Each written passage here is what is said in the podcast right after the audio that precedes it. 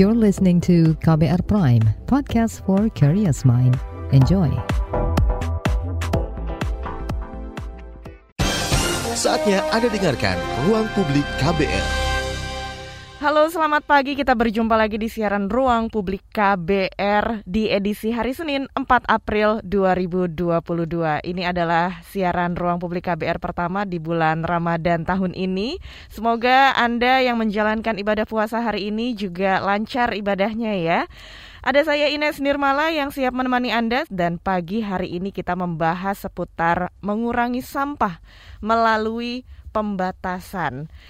Penggunaan plastik di dunia memang terus meningkat termasuk di Indonesia. Kementerian Lingkungan Hidup dan juga Kehutanan KLHK menyebut total sampah nasional pada 2021 mencapai 68,5 juta ton. Dari jumlah itu, sebanyak 17 persen atau sekitar 11,6 juta ton disumbangkan oleh sampah plastik. Peningkatan volume sampah plastik dari tahun ke tahun menyebabkan permasalahan baru karena pelur karena kita perlu ratusan tahun agar plastik dapat terurai oleh alam. Bahkan ketika plastik sudah terurai menjadi mikroplastik, ini pun masih berbahaya bagi kehidupan makhluk di bumi. Dan meskipun di beberapa daerah sudah dikeluarkan peraturan pembatasan penggunaan plastik sekali pakai, baik peraturan kepala daerah maupun peraturan daerah, tapi tidak semua peraturan pembatasan plastik sekali pakai memiliki kualitas yang seragam.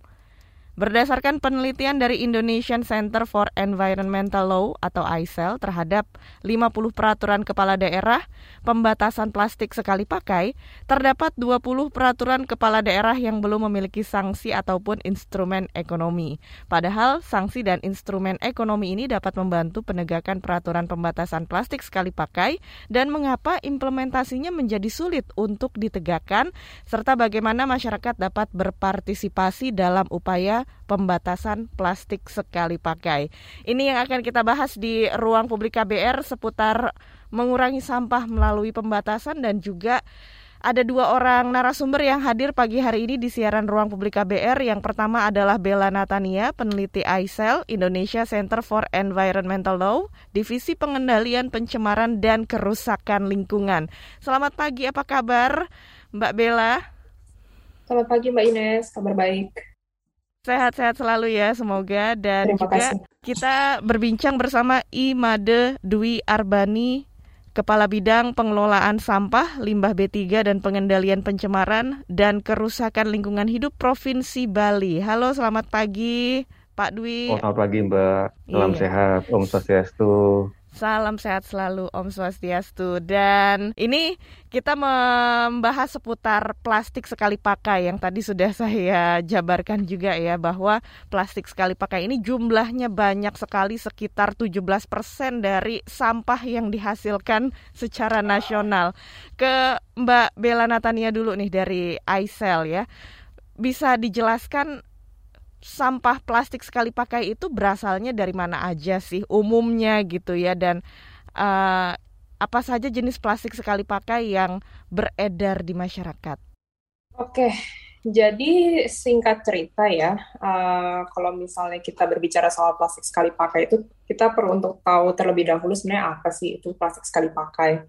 Nah, Plastik sekali pakai itu sebenarnya adalah uh, plastik yang setelah satu kali penggunaan ataupun penggunaan yang cukup singkat ya, itu akan dibuang atau didaur ulang. Nah, pada umumnya penggunaannya ini untuk pembungkus ya, bisa untuk pembungkus makanan, minuman. Kalau misalnya sekarang mungkin kita juga uh, banyak temukan ya uh, sebagai pembungkus paket. Yeah. Nah, kalau kita lihat secara global gitu ya, Uh, bahkan uh, plastik pembungkus ini uh, total produksinya itu mencapai 36% dari total produksi plastik di seluruh dunia pada tahun 2015. Nah, ini tuh paling tinggi dibandingkan produksi plastik untuk industri lainnya seperti kalau misalnya transportasi, lalu elektronik, tekstil dan lain-lain. Nah, beberapa contohnya ini yang bisa kita temukan di kehidupan sehari-hari itu yang pertama misalnya styrofoam. Nah, styrofoam ini yang bisa kita temukan sebagai pembungkus makanan ya, yeah. uh, ataupun minuman. Lalu ada juga alat makan plastik sekali pakai, yang kalau misalnya kita mungkin food delivery biasanya diberikan. lalu ada juga saset, dan juga terakhir kantong belanja plastik. Nah, cara mudah untuk mengetahui apakah ini plastik sekali pakai atau dapat diguna ulang adalah dari ketebalannya biasanya. Hmm. Jadi semakin tipis plastiknya, uh, tentu akan tidak tahan lama uh, untuk digunakan atau pada akhirnya mudah robek. Sehingga tentu tendensinya adalah ketika dia tipis atau tidak tahan lama ya pada akhirnya plastik tersebut akan dibuang. Nah sumbernya pun juga bermacam-macam begitu ya si plastik sekali pakai ini.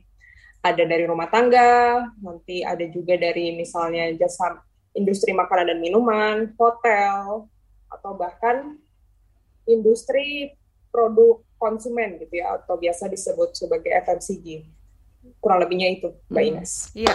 Jadi memang kita uh, sepertinya ya sekarang ini sudah jadi bagian dari gaya hidup kita gitu ketika beli makanan pakai pembungkus plastik. Kemudian ketika kita senang belanja online pasti semuanya itu paket-paket yang dikirim dibungkus dengan plastik juga ya. Dan ini kita membahas seputar bahayanya sampah plastik dan juga plastik sekali pakai bagi lingkungan hidup. Bisa dijelaskan udah sudah sangat jelas ya menurut saya bahwa hmm. plastik sekali pakai itu memang berbahaya untuk lingkungan hidup. Hmm. Jadi untuk tahu bahaya dari plastik sekali pakai ini kita perlu memahami juga nih uh, daur hidup dari plastik itu sendiri. Kalau misalnya kita bicara soal di, di awal daur hidupnya, mulai dari terbentuknya gitu ya, uh, sampai dengan akhir penggunaannya. Kalau di awal daur hidupnya, plastik yang sampai ke tangan kita itu sebenarnya berasal dari biji plastik. Nah, Biji plastik ini sendiri sebenarnya berasal dari minyak bumi yang melalui proses kimiawi lalu dipanaskan sedemikian rupa sehingga pada akhirnya berubah jadi biji plastik. Nah, biji plastik itu biasanya berupa bulatan ya yang sangat kecil mm -hmm. seperti itu. Nah, itu akan dibentuk menjadi plastik yang kita banyak temukan nih di pasaran. Jadi akan di mold lalu jadi plastik yang kita temukan di pasaran. Mm -hmm. Dalam proses produksi ataupun transportasi dari biji plastik ini, banyak sekali potensi pencemaran terhadap lingkungan mulai dari pencemaran udara ya, uh, yang ditimbulkan dari proses produksi biji plastik yang banyak menghasilkan gas-gas beracun. Uh, lalu kalau misalnya dihirup manusia tentu akan berbahaya bagi kesehatan manusia. Lalu ada juga emisi karbon, yang karena kita tahu bahan dasarnya sendiri pun juga dari bahan bakar fosil. Jadi ketika dipanaskan tentu akan menghasilkan karbon yang cukup besar. Um, lalu selanjutnya pencemaran air juga mungkin terjadi karena si biji plastik ini kalau misalnya bocor uh, ke pembuangan air limbah ataupun limbah berat. Pembuangan air limbah tentu akan uh, mencemari uh, air gitu ya, mulai dari sungai hingga laut. Lalu juga limbah beracun yang dihasilkan dari proses produksi biji plastik ini juga mungkin sangat mungkin masuk ke media lingkungan. Nah, selanjutnya ketika di akhir penggunaannya pun si plastik ini pun juga sangat berbahaya gitu pada lingkungan. Kan kalau misalnya kita lihat ada tiga opsi ya sebenarnya bagi plastik di akhir penggunaannya. Yang pertama itu opsinya misalnya didaur ulang. Lalu yang kedua dibakar dan yang ketiga terakhir dibuang ke TPA. Tapi kalau misalnya di, di Indonesia mungkin sekali juga nih ada opsi keempat, mm -hmm. uh, yaitu dibuang biasanya ke sungai, yeah. ke tanah gitu ya, yang biasanya tidak terangkut ke TPA. Iya. Yeah. Nah, yang berbahaya itu memang yang tadi sok terkait dengan dibakar uh, dan dibuang ke TPA ataupun pada akhirnya dibuang ke air ataupun tanah gitu ya. Karena kalau misalnya kita bicara soal dibakar, tentu insinerasi itu berbahaya ya bagi lingkungan karena plastik yang dibakar akan menghasilkan zat racun seperti contohnya dioksin. Nah, yang dapat menyebabkan kanker, gangguan organ reproduksi dan lain-lain. Nah, kalau yang ketiga sama keempat ini, ya, tadi terkait TPA dengan dibuang ke media lingkungan itu menurut saya sama berbahayanya. Kalau misalnya TPA-nya dikelola dengan baik, tentu uh, baik gitu ya. Tapi maksudnya kita banyak temukan gitu ya di Indonesia di mana TPA-nya longsor, lalu nanti uh, sampahnya masuk ke badan air. Nah, kalau misalnya sudah masuk ke badan air, uh, tentu ini ketika plastiknya melalui proses kimiawi terkena panas matahari, terkena ombak dan sebagainya.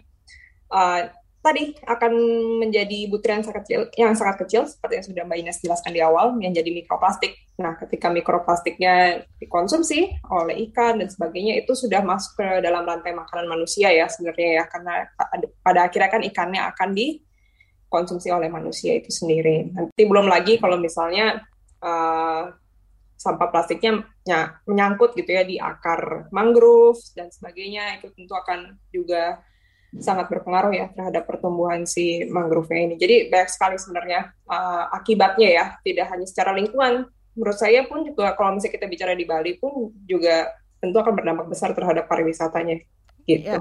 Baik, nah ini langsung aja kita bicara dengan Pak Dwi dari Kepala Bidang Pengelolaan Sampah 5B3 dan Pengendalian Pencemaran dan Kerusakan Lingkungan Hidup Provinsi Bali. Kita tahu kalau Bali ini kan memang mengedepankan alam untuk pariwisata gitu. Kita tahu bahwa Bali punya alam yang sangat indah dan di sini kita juga terus berjuang untuk mengurangi penggunaan sampah plastik sekali pakai. Kalau di Bali seperti apa Pak peraturan yang diterapkan?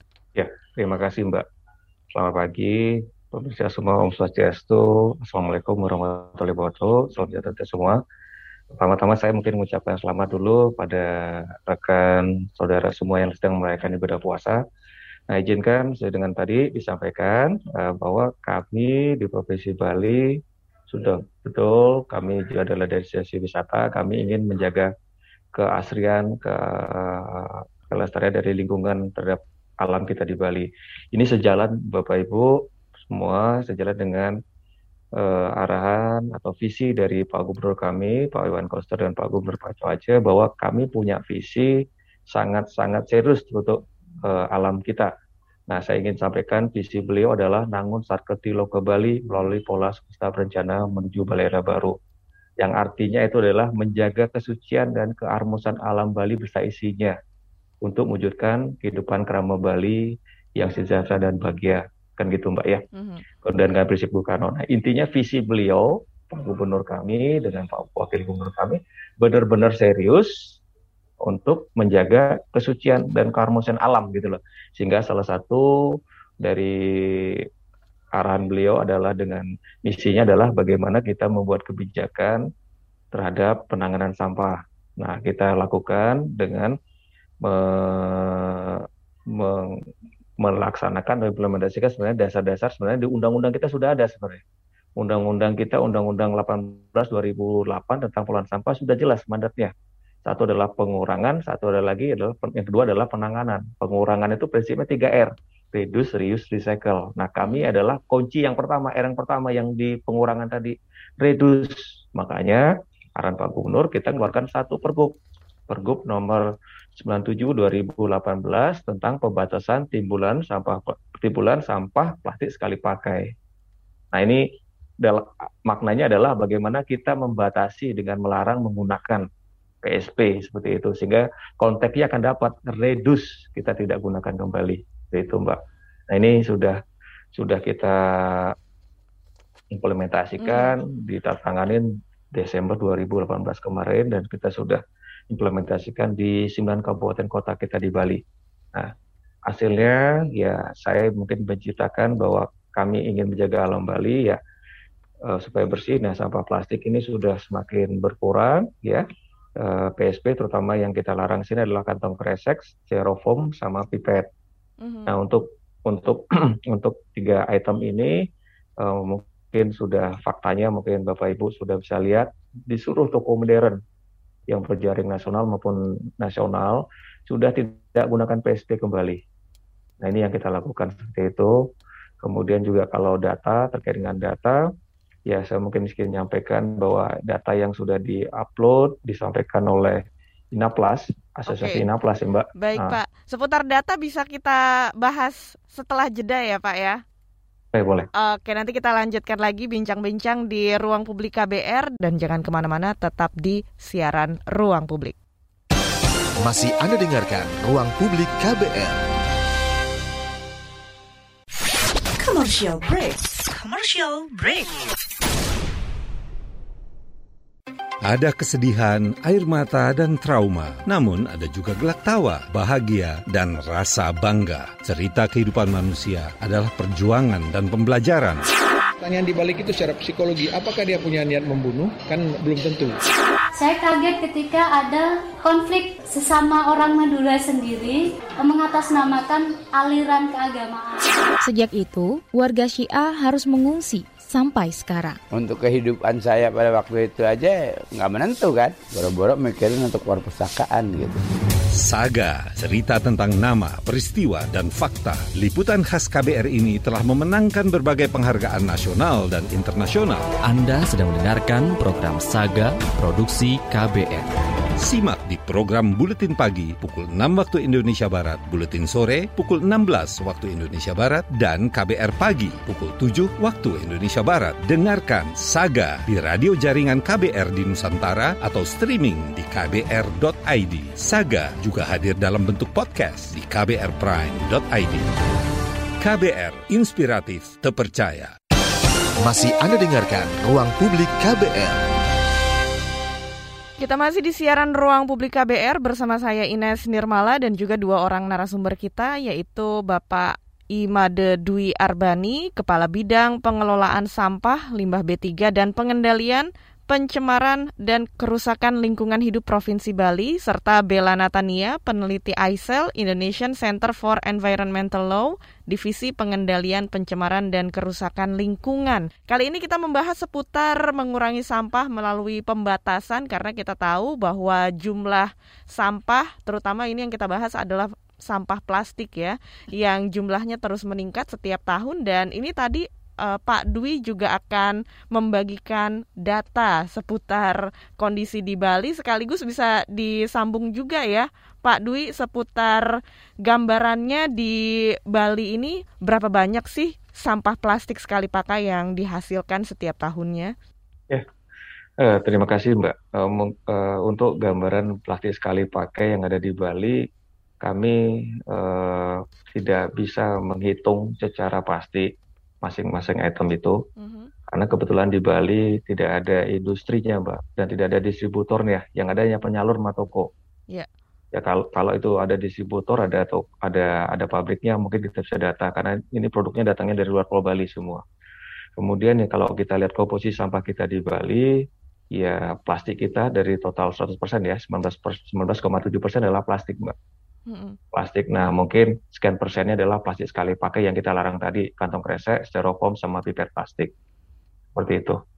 Okay. Nah, ini kemudian kalau terkait dengan data yang tadi saya sampaikan terputus, bahwa kami di toko modern, ya toko modern, ya contohnya mungkin saya sebut saja ya, ada toko distributor toko atau mall dan seterusnya seperti Ramayana, Matahari, kemudian toko-toko yang jejaring nasional seperti yang lain minimarket seperti saya sebut saja ya izin Alfamart, Indomart, Circle K yang jumlahnya sudah ratusan mungkin sudah sampai ribuan di Bali ada masing masih di pelosok-pelosok di desa-desa sudah muncul sekarang seperti itu.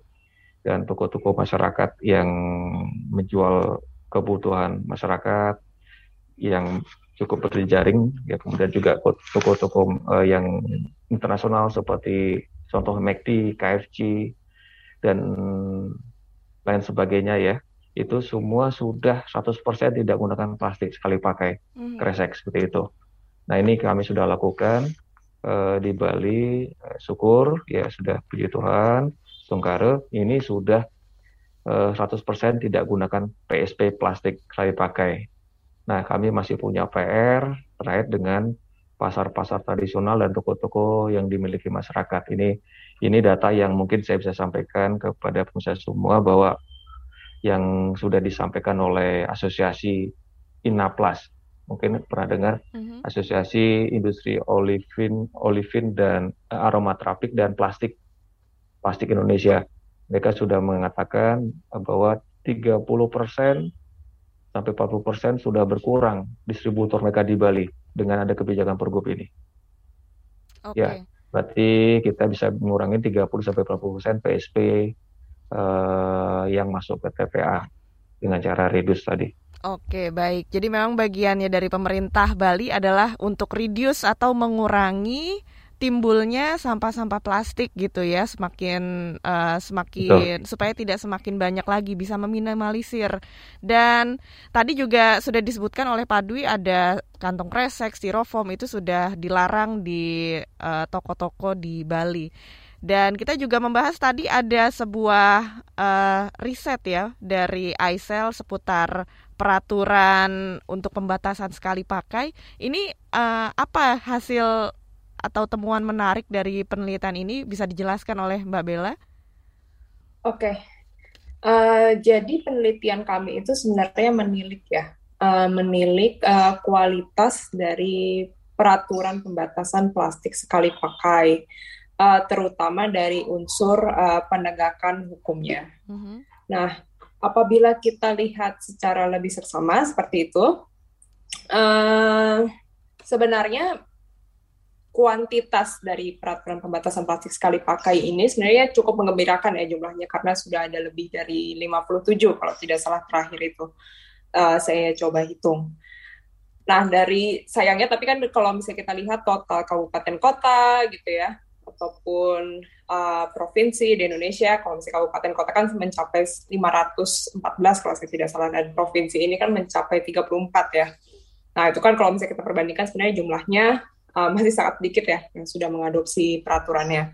Tapi balik lagi kalau sudah dari tahun 2016 sudah 50 itu menurut saya itu suatu progres yang cukup mengembirakan. Tapi memang dari secara kualitas ya kalau misalnya kita lihat lebih jauh itu secara kualitas memang masih variatif sekali ya. Ada memang peraturan yang sudah sangat baik gitu ya dan terimplementasi dengan baik. Sementara di sisi lain ada juga nih peraturan yang sebenarnya secara normanya pun juga uh, belum terlalu baik seperti itu. Uh, mungkin contoh konkretnya kalau misalnya di Bali seperti itu ya sudah cukup baik ya uh, baik penormaan maupun implementasinya karena terbukti tadi seperti yang dikatakan oleh Pak Dwi uh, memang sudah ada penurunan dari penggunaan uh, plastik sekali pakainya. Tapi ada juga nih beberapa peraturan daerah yang uh, penegakan yang tidak dibarengi gitu ya uh, pengaturannya dengan penegakan hukum. Misalnya hanya sampai pada pembinaan saja seperti itu. Sebagai contoh seperti ini. Jadi kalau misalnya ada pelanggaran uh, terhadap uh, kebijakan pelarangan penggunaan plastik sekali pakai, maka uh, si pelaku usahanya itu biasanya hanya dibina oleh pemerintah daerah. Nah, biasanya kalau misalnya dibina kan dalam bayangan kita mungkin dilakukan sosialisasi seperti itu ya. Mm. Nah, sementara kalau misalnya kita bicara gitu ya soal penegakan hukum itu tidak bisa seperti itu gitu. Kan kita kan harus menimbulkan yang namanya efek jerah gitu ya terhadap si pelanggar. Jadi bayangkan saja gitu ya simpelnya kalau misalnya kita mengendari motor tidak menggunakan helm lalu di stop sama polisi polisi hanya bilang ya udah kamu lain kali jangan gunakan eh jangan tidak menggunakan helm lagi. Nah pasti besok kan pasti orang yang tersebut kan pasti naik motor lagi gitu ya dengan tidak menggunakan helm. Nah bagaimana sih sebenarnya cara menimbulkan efek jerah ini ataupun pada akhirnya mendorong gitu ya hmm mendorong orang untuk menaati uh, pengaturannya tersebut. Nah, ini tuh ada dua opsi sebenarnya. Ada yang menggunakan sanksi, ada juga yang menggunakan tadi instrumen ekonomi yang sudah disebutkan oleh Mbak Ines di awal.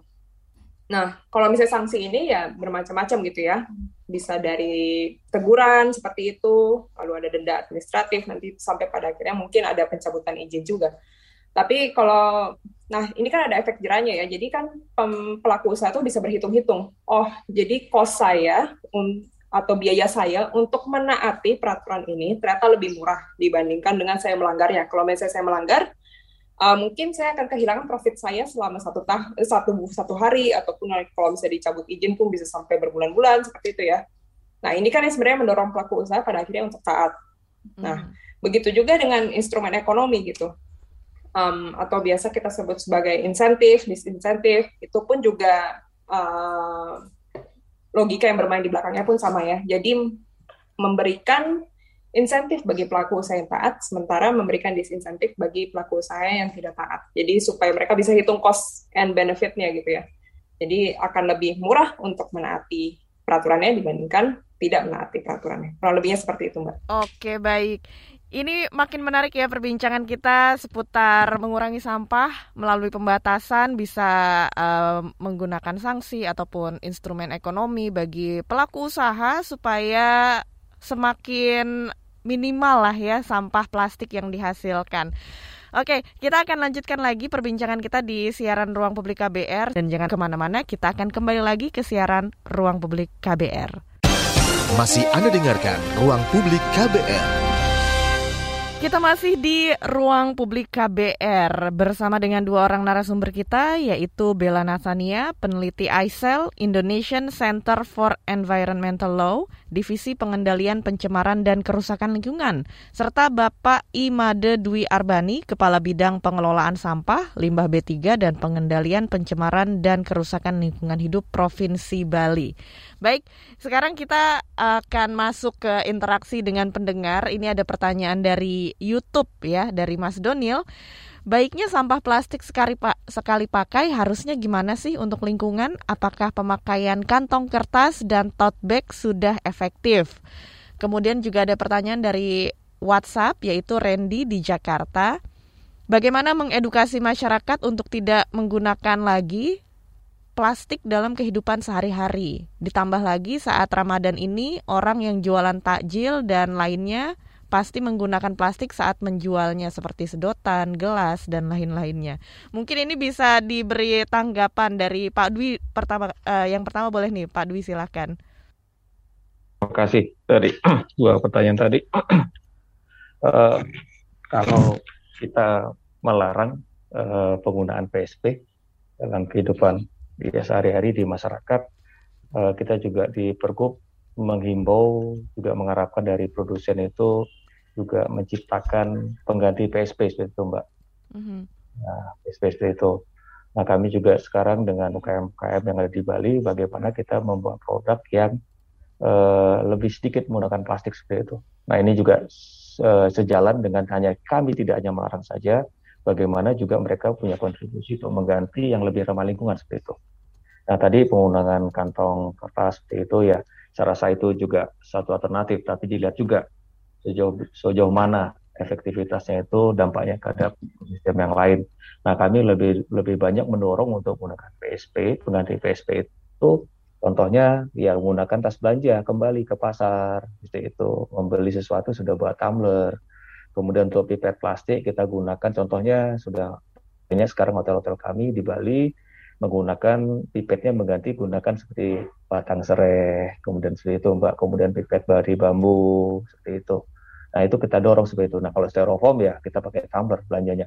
Dan memang faktanya sekarang semenjak COVID ini penggunaan styrofoam semakin masif Mbak karena untuk kesehatan kan.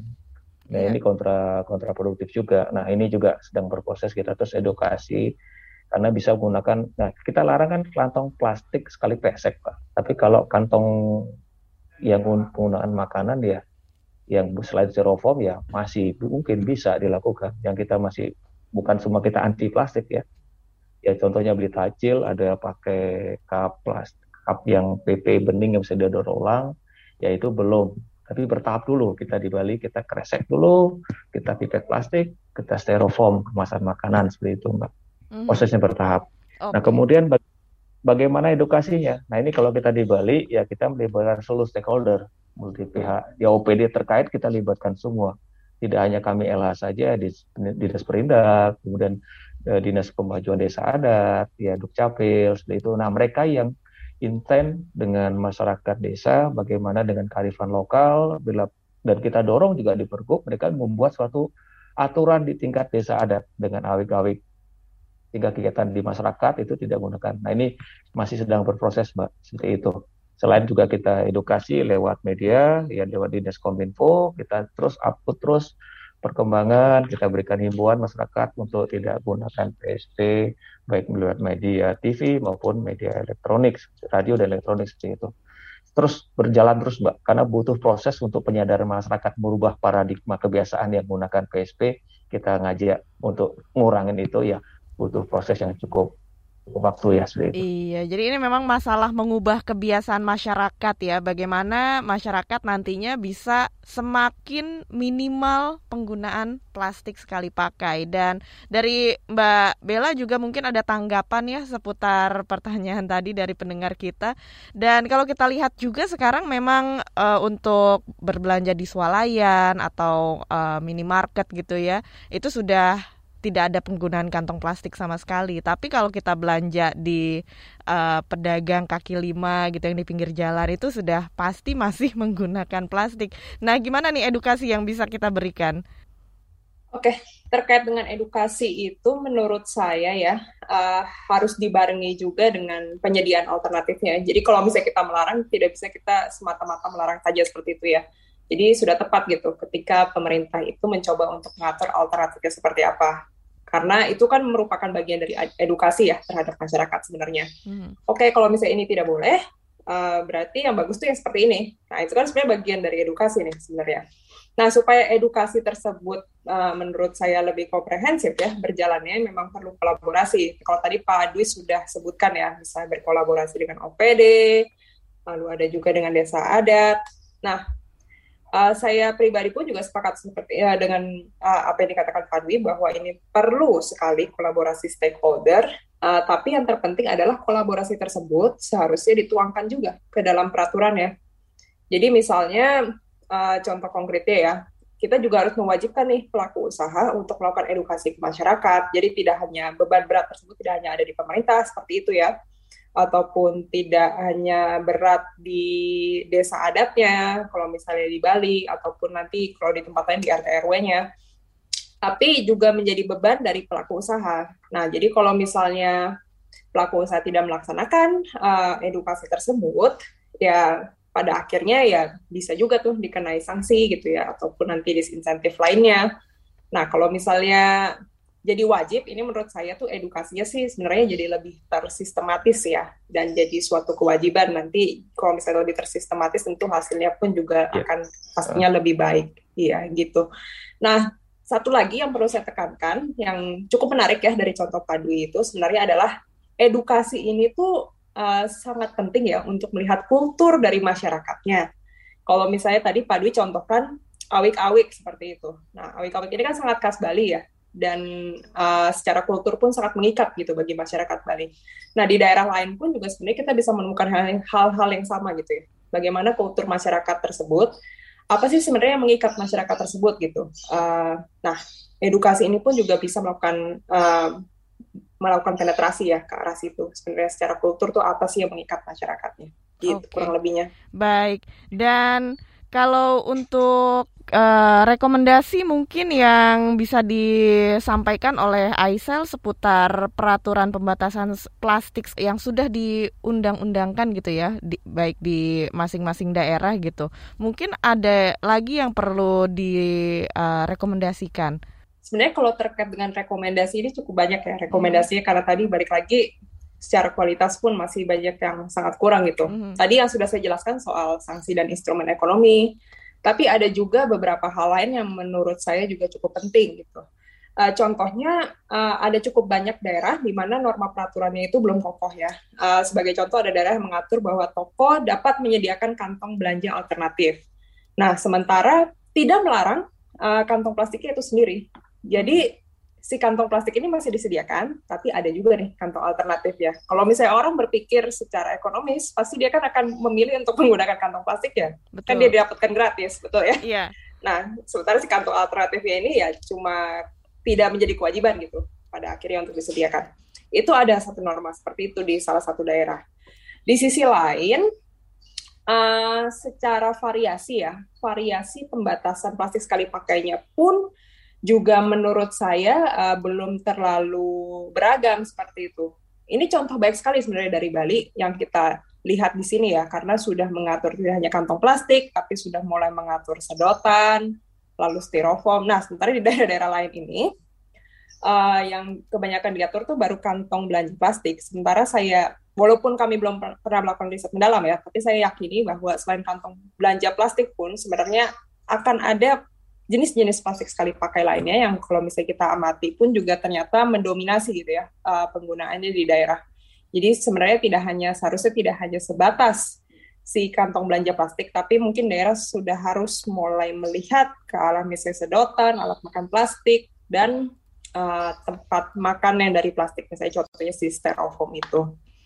Uh, lalu yang terakhir adalah uh, terkait dengan um, pengawasannya itu sendiri. Memang masih banyak sekali uh, peraturan pembatasan plastik sekali pakai ya yang ada di daerah itu memang cuma uh, diundangkan lalu pengawasannya pun jadi pekerjaan rumah tersendiri seperti itu ya mungkin karena kekurangan aparat yang melakukan pengawasan di dinasnya ataupun nanti kekurangan anggaran. Nah, ini pun juga uh, perlu untuk kembali dilihat kembali ya ataupun dievaluasi bagaimana sebenarnya cara melakukan pengawasan dari peraturan tersebut supaya bisa berjalan dengan baik. Karena balik lagi nih, kalau misalnya kita bicara soal pelarangan, pasti tuh lama kelamaan tuh tendensi masyarakat tuh akan menurun nih ketaatannya. Jadi yeah. kenapa mereka perlu untuk di terus diawasi seperti itu. Oke. Okay. Nah, mungkin izin izin saya share sedikit, Mbak. Silakan, saya tambahkan. Silakan Pak Dwi. Iya. Uh, kami di Bali memang tidak bisa kerja OPD yang dengan lingkungan saja, Mbak. Contoh, kalau kita bicara ke hotel, kita duduk dengan PHRI, Asita, dan seterusnya. Kita dorong mereka yang menjadi leader nanti dengan asosiasi hotel-hotel mereka semua. Dan sudah hotel sudah lakukan uh, pengurangan tidak menggunakan PSP, pipetnya pakai stainless gitu loh. Di hotel-hotel mereka, dia pakai bambu, dia pakai alami, batang serai dan seterusnya. Kemudian yang terpenting Mbak buat saya strategi kita di Bali selain tadi awik-awik, biasa ada kita dorong, yang terpenting sekarang adalah kita merubah generasi yang berikutnya Mbak. Mm-hmm. Ini PR. Ya tadi bagaimana membina yang sudah dari dulu sudah biasa menggunakan kresek itu pasti ada gap. Nah yang kita harus lakukan sekarang adalah dari sekolah Mbak pentingnya. Betul. Dari sekolah, sekolah kita kita membuat percontohan di Bali sekolah-sekolah yang bebas PSP nanti mereka menularkan lewat asosiasi guru, kita masukkan semua ini sehingga nanti mereka yang menjadi agen di lingkungan rumah sekitarnya, Mbak. Nah, seperti itu itu kita lakukan bersama-sama. Nah, bersama-sama dengan Pora juga dengan sekolah-sekolah di tingkat kabupaten kota di Provinsi Bali. Nah, kemudian yang yang penting lagi, kami sudah melakukan monef juga. Monef identifikasi karena di Bali tidak ada distributor, tidak ada pabrik plastik. Kita sudah monef ke kabupaten kota di mana saja ada toko dan penyalur. Nah ini tahap berikutnya selain sudah sosialisasi, sudah dua tahun jalan ya, ke depannya ini kita akan kumpulkan toko-toko tadi, kita ingatkan per grup ini, kalau enggak ya kita akan implementasikan ya eh, pasal uh, berapa? Pasal kami pasal 22 ya sanksi administratif nanti bisa paksaan pemerintah uh, sanksi administratif seperti itu pasal pemerintah mungkin terakhirnya ujungnya adalah pembekuan izin usahanya. Nah ini ini karena masih kondisi pandemi ya kami ingin tetap masif, tetap lakukan ini karena kosi kami di Bali lah. Kami ingin jaga kelestarian alam Bali untuk wisata kita dan kemudian juga TPA kita juga sangat penuh. Hampir seluruh TPA di Indonesia adalah pendamping. Isinya adalah seperti itu, PSP yang banyak. Nah, ini ayo bersama-sama seluruh kabupaten kota di Indonesia, provinsi ya, provinsi Bali salah satunya provinsi pertama kali yang membuat pergub ini, kita himbau, ayo kita jaga alam kita ini dengan cara peta pengurangan bisa, bisa kalau kita mau. Oke, baik Pak Dwi. Dan kita akan lanjutkan lagi perbincangan kita di sesi berikutnya ya. Dan jangan ke mana-mana, kita akan kembali setelah yang berikut ini. Masih Anda dengarkan Ruang Publik KBR. Commercial break. Commercial break.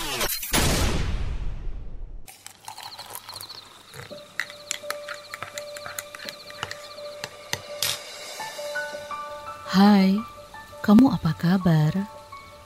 Masih suka menikmati senja dan kopi? Aku masih ingat kebiasaan kita. Sehabis pulang kerja, selalu mencari tempat untuk sekedar ngobrol dan ngopi. Tapi kadang kita kehabisan bahan obrolan. Aku masih melakukan hal yang sama sampai sekarang tanpa harus takut habis bahan buat ngobrol. Karena aku selalu mendengarkan KBR sore dari Senin sampai Jumat jam 4 sore. Ah, aku rindu. KBR Inspiratif Terpercaya.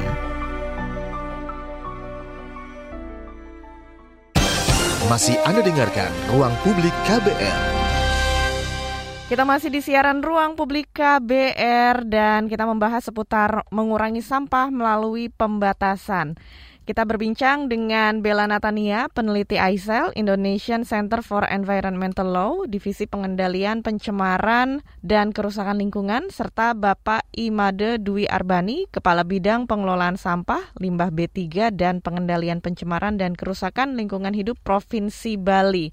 Baik, tadi sudah dibahas oleh Pak Dwi bahwa di Bali pemerintah pun berkoordinasi dengan organisasi dengan pihak hotel gitu ya untuk e, menyediakan alternatif selain penggunaan plastik untuk makanan dan juga memberikan edukasi kepada anak-anak di sekolah supaya nanti generasi muda ini punya budaya yang lebih ramah lingkungan. Mungkin dari uh, Pak Dwi atau Mbak Bella juga bisa ingatkan lagi ke masyarakat apa sih manfaat yang bisa mereka peroleh kalau kita mengurangi penggunaan plastik dan manfaatnya itu apa saja yang bisa dirasakan bagi kita, masyarakat, bagi lingkungan dan juga bagi bumi kita. Silahkan Pak Dwi. Ya, terima kasih. Uh, pertama kalau dari segi tokonya Mbak, mm -hmm saya, saya, saya mau sampaikan toko-toko yeah. yang sudah dengan kresek berarti dia akan ada profit tidak mengeluarkan kresek lagi sebenarnya. Ya. Yeah. Ya, kita data memang sebagian toko yang toko-toko modern jaring nasional apa apa uh, department store dan seterusnya ini sangat menguntungkan mereka karena tidak menggunakan kresek. Nah, masyarakat sudah buat atas pajak sendiri. Kemudian dari segi dari masyarakat ini sangat penting karena kenapa? Kita menggunakan tidak menggunakan PSP pengaruhnya adalah kalau sampah-sampah ini seperti kresek, pipet, styrofoam yang dibuang ke lingkungan, kalau tidak dikelola dengan baik, tidak di landfill di TPA, ini pertama dia akan menjadi mikroplastik.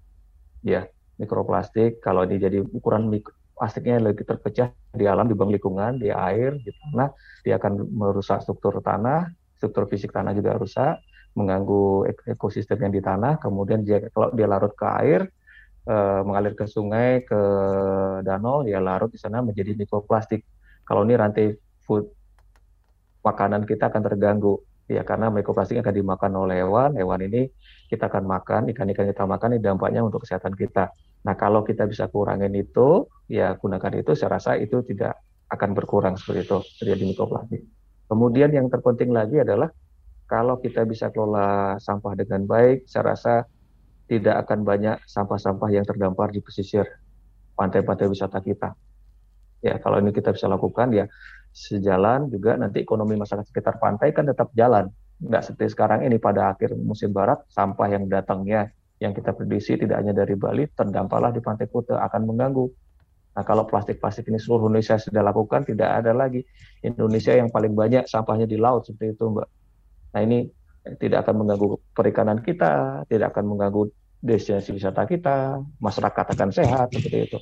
Nih, ayo sama-sama kita kita kurangin penggunaan itu. Sudah ada pengganti yang alternatif-alternatif yang lain yang harus kita lakukan. Iya. Baik. Nah, kalau dari Mbak Bella gimana nih Mbak? Manfaat apa yang bisa didapatkan oleh masyarakat, oleh lingkungan, oleh bumi dengan penggunaan plastik yang lebih sedikit dan juga mungkin bisa disambungkan dengan tadi kita membahas peraturan ya beberapa daerah memang belum seragam gitu peraturan tentang penggunaan plastik sekali pakai ini. Apa sarannya nih supaya kualitas dari peraturan-peraturan ini bisa sama bagusnya dari satu daerah dengan daerah lainnya?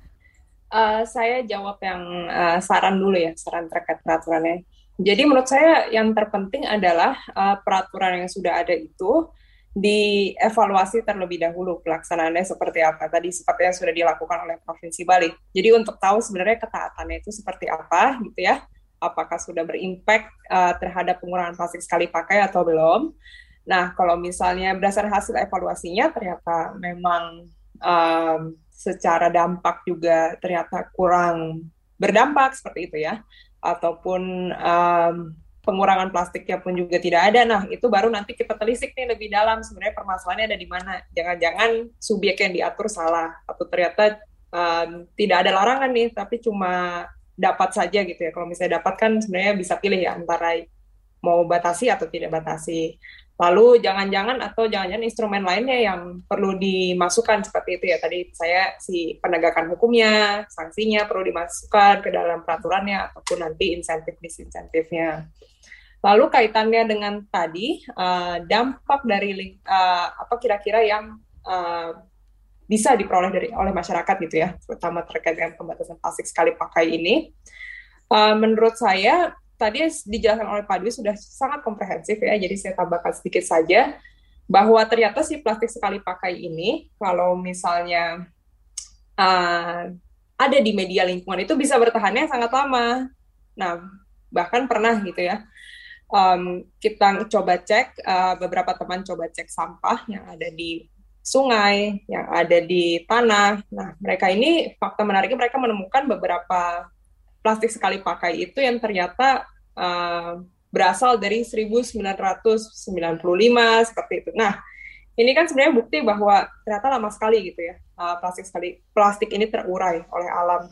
Nah, kalau misalnya kita gunakan sekarang, bayangkan apa yang terjadi di generasi yang akan mendatang. Ini sampahnya tentu sudah sangat sangat menumpuk ya. Tadi menurut, menurut keterangan Pak Dwi saja di Bali saja TPA-nya sudah banyak penuh, sudah banyak yang penuh. Apakah dengan demikian kalau misalnya kita tidak meninggalkan uh, gaya hidup ini, apakah nanti kita harus pindah ke TPA lainnya lagi, pindah lagi ke TPA lainnya 10 tahun lagi. Nah, sementara kita juga tahu nih, tanah kan semakin minim ya. Nah, jadi bu membuang sampah, uh, kultur membuang sampah itu bukan lagi uh, menjadi kultur yang harus kita ini ya, kita agung-agungkan seperti itu ya menurut saya. Walaupun membuang sampah pada tempatnya itu penting, tapi kita sudah harus mulai berpikir nih bagaimana cara untuk mengurangi sampahnya. Tidak hanya sebatas membuang sampah pada tempatnya. Seperti itu, Mbak. Oke, jadi bagaimana kita bisa bergerak menuju hidup yang less waste gitu ya, lebih sedikit menghasilkan sampah, terutama ini sampah plastik yang menjadi concern kita bersama karena uh, memang punya uh, bahaya bagi lingkungan dan juga terurainya ini butuh waktu yang sangat-sangat lama. Baiklah, terima kasih banyak Mbak Bella dan juga Pak Dwi sudah berbincang-bincang di siaran ruang publik hari ini dan karena waktu yang terbatas kita juga sudah harus mengakhiri siarannya sampai di sini dan saya ucapkan terima kasih kepada Anda yang sudah mendengarkan dan berpartisipasi di siaran Ruang Publik KBR. Saya ucapkan uh, sukses selalu untuk Pak Dwi dan juga Mbak Bella atas apa yang dikerjakan. Dan juga saya Ines Nirmala pamit undur diri. Sampai jumpa lagi. Salam. Baru saja Anda dengarkan Ruang Publik KBR. KBR Prime, cara asik mendengar berita. KBR Prime, podcast for curious mind.